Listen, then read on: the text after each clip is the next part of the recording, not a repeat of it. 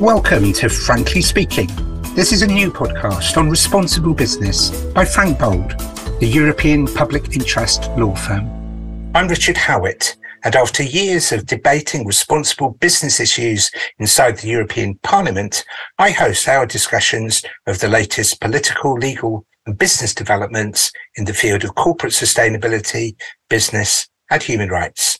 We speak frankly and personally about what moves policymakers, business and activists to make responsible business the norm. Today, we're discussing carbon tariffs. For many years, there's been a debate about using trade powers to promote social and environmental goals. And this week, in May 2023, we've seen what may be an historic moment in that debate when the European Union's green tariff known as the Carbon Border Adjustment Mechanism, or CBAM, has come into legal force. One of its key advocates is Carbon Market Watch, an independent watchdog working on carbon pricing, carbon markets, and climate action. And its lead on industrial decarbonisation is Agnese Ruggiero. And I'm delighted that Agnese is joining us to discuss all of this and to tell us if CBAM is good for business and good for the planet. Agnese, welcome to Frankly Speaking. Thank you very much, Richard, for inviting me. You're very welcome. Now, uh, there'll be a lot of people involved in sustainability that won't have been following this in detail uh, and won't be a specialist in, in this area of trade and, and environment. So let's just start off really simply to describe what is the carbon border adjustment mechanism, how it will work, and why is it so important? Yeah, very well. Um, the Carbon Border Adjustment Mechanism is a new regulation that was proposed in July 2021 by the European Commission as part of a wider package uh, called the Fit for 55, which is uh, climate and energy policy. And it's a regulation that requires companies to pay a carbon price on the emissions that are embedded in the products that they import in the EU uh, in the single market.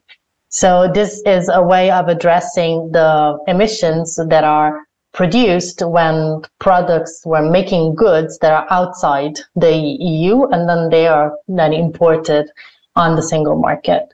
And it, it is indeed um, a way of monitoring, but also making more um, sensi- sensible and consensus choices on the products that we that we consume, not only that we produce in Europe, but that we also consume and import from abroad.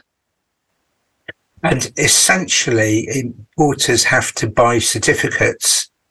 Uh, and when products are imported from countries that don't meet the EU standards, they have to to uh, give up these certificates. And so there's there, there's a monetary value to that, which is supposed to provide an incentive to businesses and to countries to develop carbon friendly manufacturing processes. Um, is it, do you think it will work? Are you a strong advocate of it? Carbon Market Watch has started following this new regulation, not only because it is about carbon pricing, which is obviously the, the focus of our organization, but also be, um, for a, a very important element and change that could have triggered within European policy. As you know, the um, uh, European industries are subjected to the emissions trading system and under which they pay or they're supposed to pay a carbon price on the emissions that they produce in Europe when manufacturing products. Um, this um, system has for a very long time had um, a, a, flaw that's very a very big flaw because it doesn't but the carbon price is not always paid by the uh, industries on all their emissions but there are some of the allowances uh, under the system that are given for free. Um, with the introduction of CBAM, as the um, European Commission uh, presented it, the um, because the um, the emissions from uh, imported products would be also priced, then the free allowances. The, the plan was to phase out or even discontinue free allowances from, from the get-go, from the introduction of CBAM.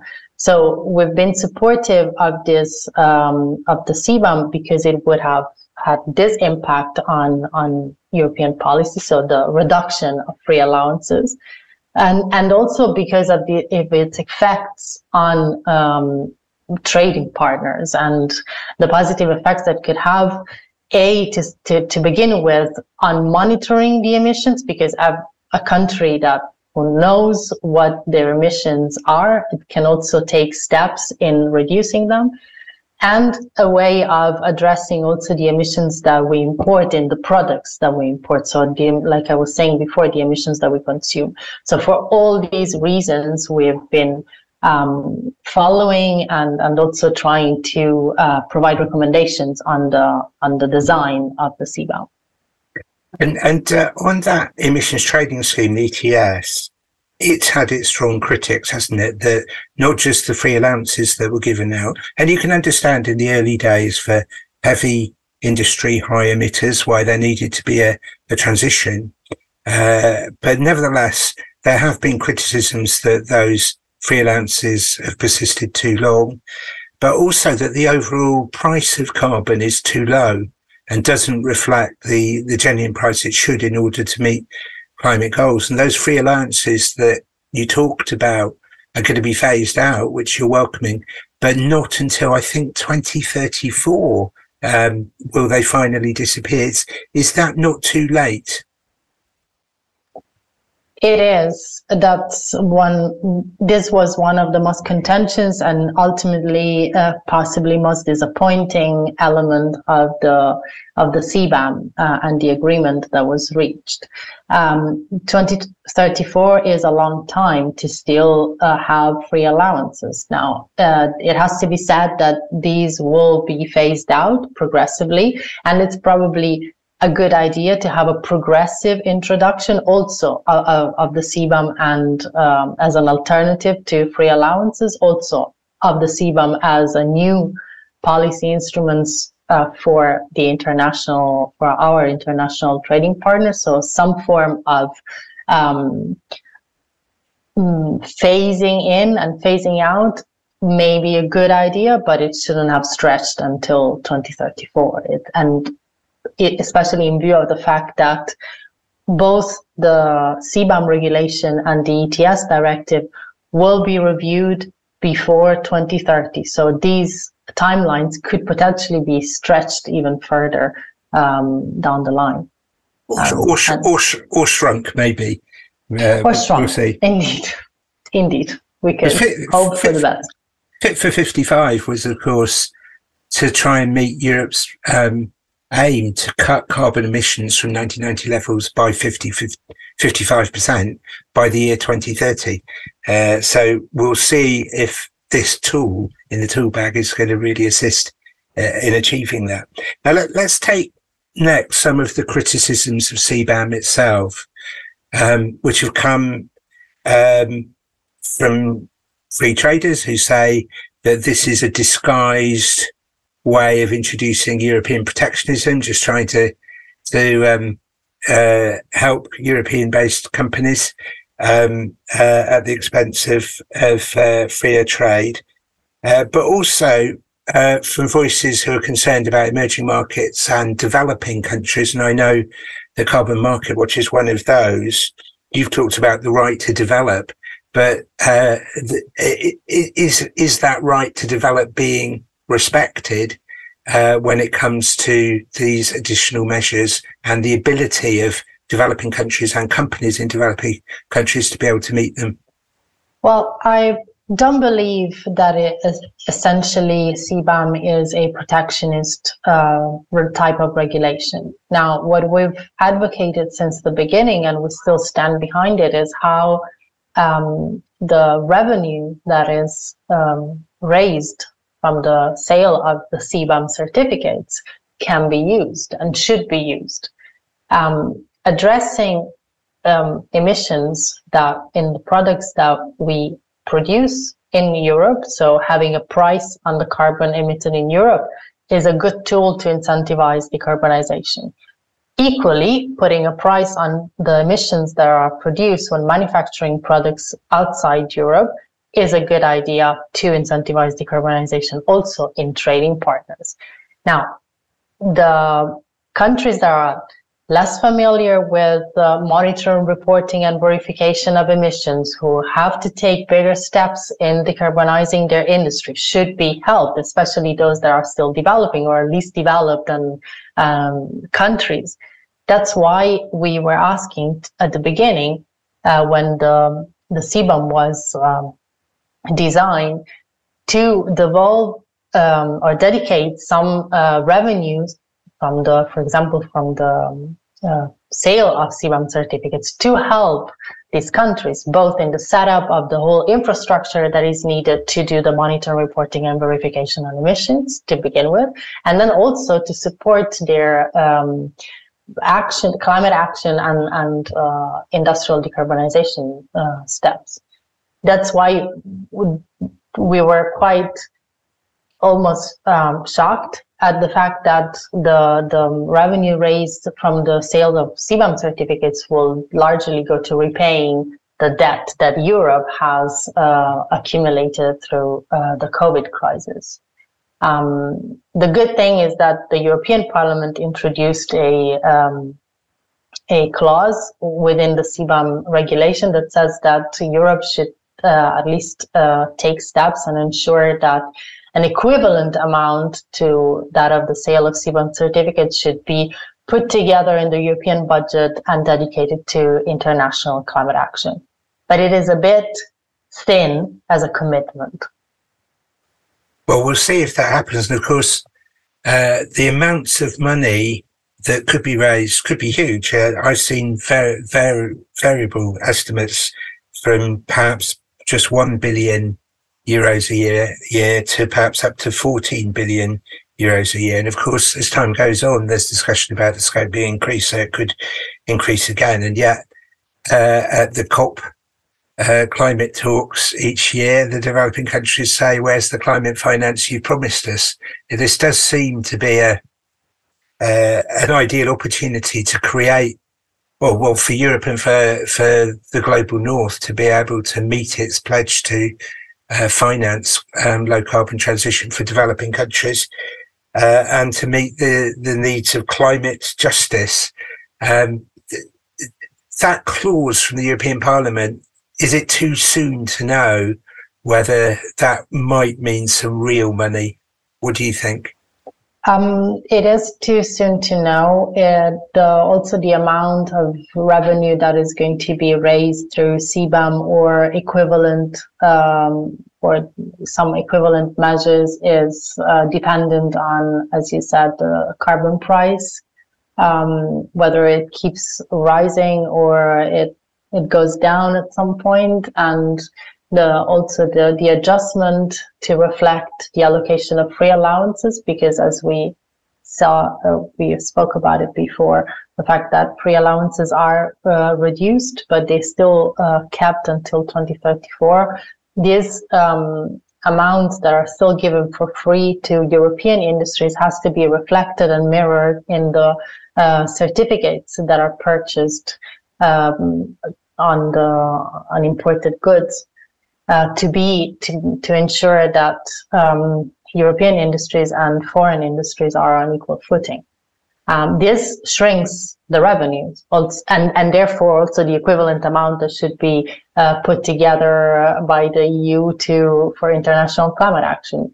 Um, so yeah, we'll see, and also um, would hope that more mm, commitment and more action is going to be taken uh, by the European Union in this respect. There is a lot to do uh, in Europe, but there is a lot of help that Europe can give also to um, other countries uh, because we all have to decarbonize if we are hope to uh, tackle climate change.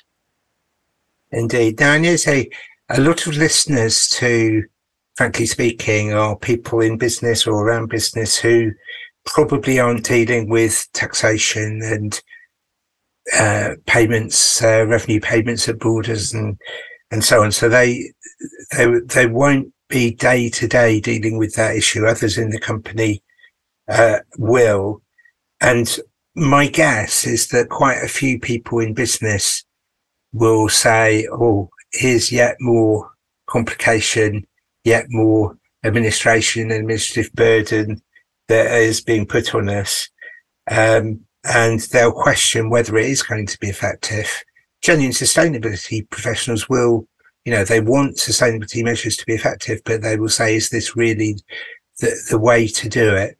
So what would be your message to those in companies who are, who are our listeners?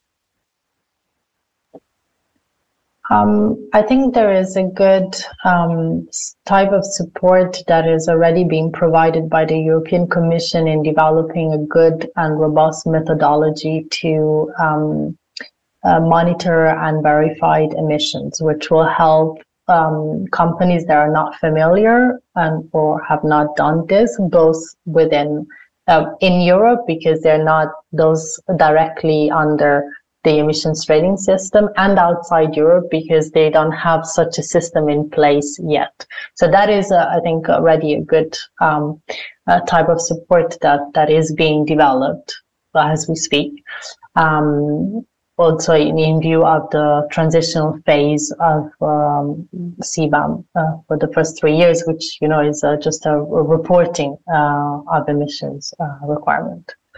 Um, and otherwise, um, carbon pricing, for example, on the power and energy sector in Europe has proven effective and is also um, the polluter pays principle is a principle enshrined in our in our treaty.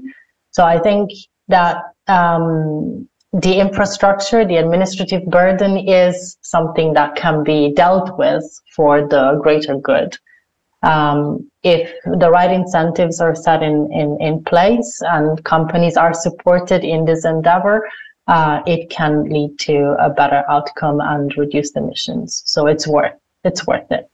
Now, the United States at the moment has not gone down this route. Um, it doesn't price carbon at the moment, but it's decided to subsidize decarbonisation by offering tax credits to develop green technologies and green industry instead. Um, why have they made that choice to you, to the best of your knowledge? And why didn't Europe just do that instead?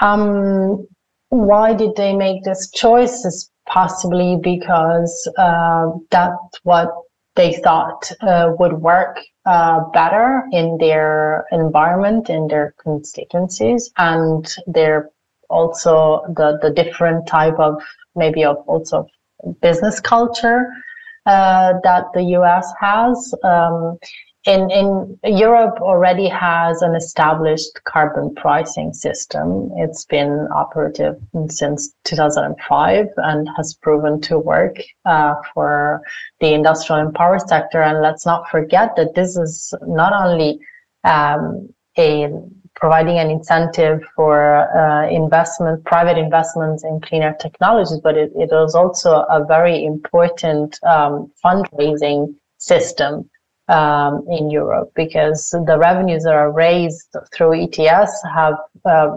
make a big um, or significant amounts uh, of revenue that can be reinvested uh, by member states and um, uh, dedicated to funds uh, within the EU. So as a matter of fact, the, the European Union is doing both. It is pricing carbon and then recycling its revenues towards industrial innovation, um, cleaner production processes, um, renewable energy, um, and and therefore also investing and, and supporting energy intensive industries in their decarbonization process.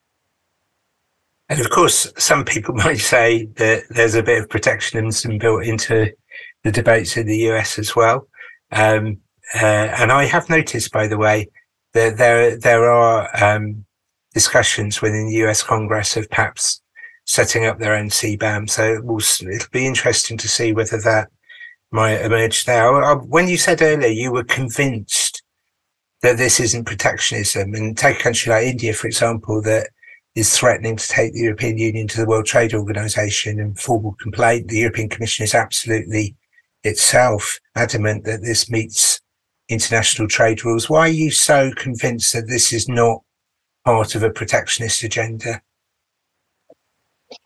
Um, I'm not a trade lawyer, and I am don't know the all the uh, technicalities of the WTO uh, procedures, but I have followed the, the, the process to draft and design the carbon border adjustment mechanism since the very very beginning, and I saw that the European Commission has put a lot of effort and work to make it as compatible as possible with the WTO rules, including the fact that um, the European Commission has been heavily lobbied by many industrial trade associations to include some form of rebates uh, on exports for their export productions. And the European Commission has always refused to include any of those because it would not be, uh, it would not pass the WTO test in a sense. Um, they have um, kept while keeping the, the free allowances even in lower amounts they have adjusted and so uh, they will adjust also the price of CBAM certificates to reflect this so everything is in a way to um, I've, I've seen from, from the design of this regulation the, the way of taking the emissions trading system as it is in Europe and putting it exactly the same type of price structure and, and system on the goods that are imported. So to put every put all production on equal footing, and then and for this reason, uh, it does not um, seem a protectionist um, policy. Indeed, we're, we're moving towards the, the latter part of the podcast, and you say, can I ask you a couple of more more personal questions? Um, your your job is not just the the emissions trading scheme and the the CBAM, but you you lead for Carbon Market Watch on the promoting pathways to decarbonisation of industry. So that's a big picture target that you work on. And I just wonder for our listeners, whether it's Europe or whether it's the world, how far are we along that pathway? What would you say?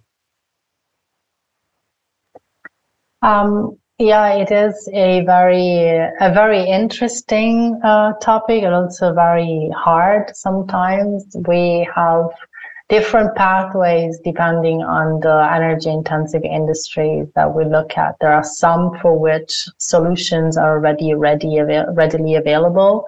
There are some others that are much harder to um, to support and to which emissions are much harder to to reduce. Um, so I would say um, depends a bit on the sector as well. Um, so one thing that I that I think would give me hope and gives me hope in my job uh, every day is the fact that the the na- the conversation is very different also with industrial stakeholders today as it was even just uh, five uh, ten years ago there is a common commitment to climate neutrality by 2050, even if by 2050 is probably not early enough. Um, but um, there is more commitment uh, and more effort uh, put also by um, put forward by industrial players uh, in Europe than there was uh, before. There is more awareness that something must be done. Um, then there are also there has been a lot of change uh, and political will through the European Green Deal and the Fit for 55 package.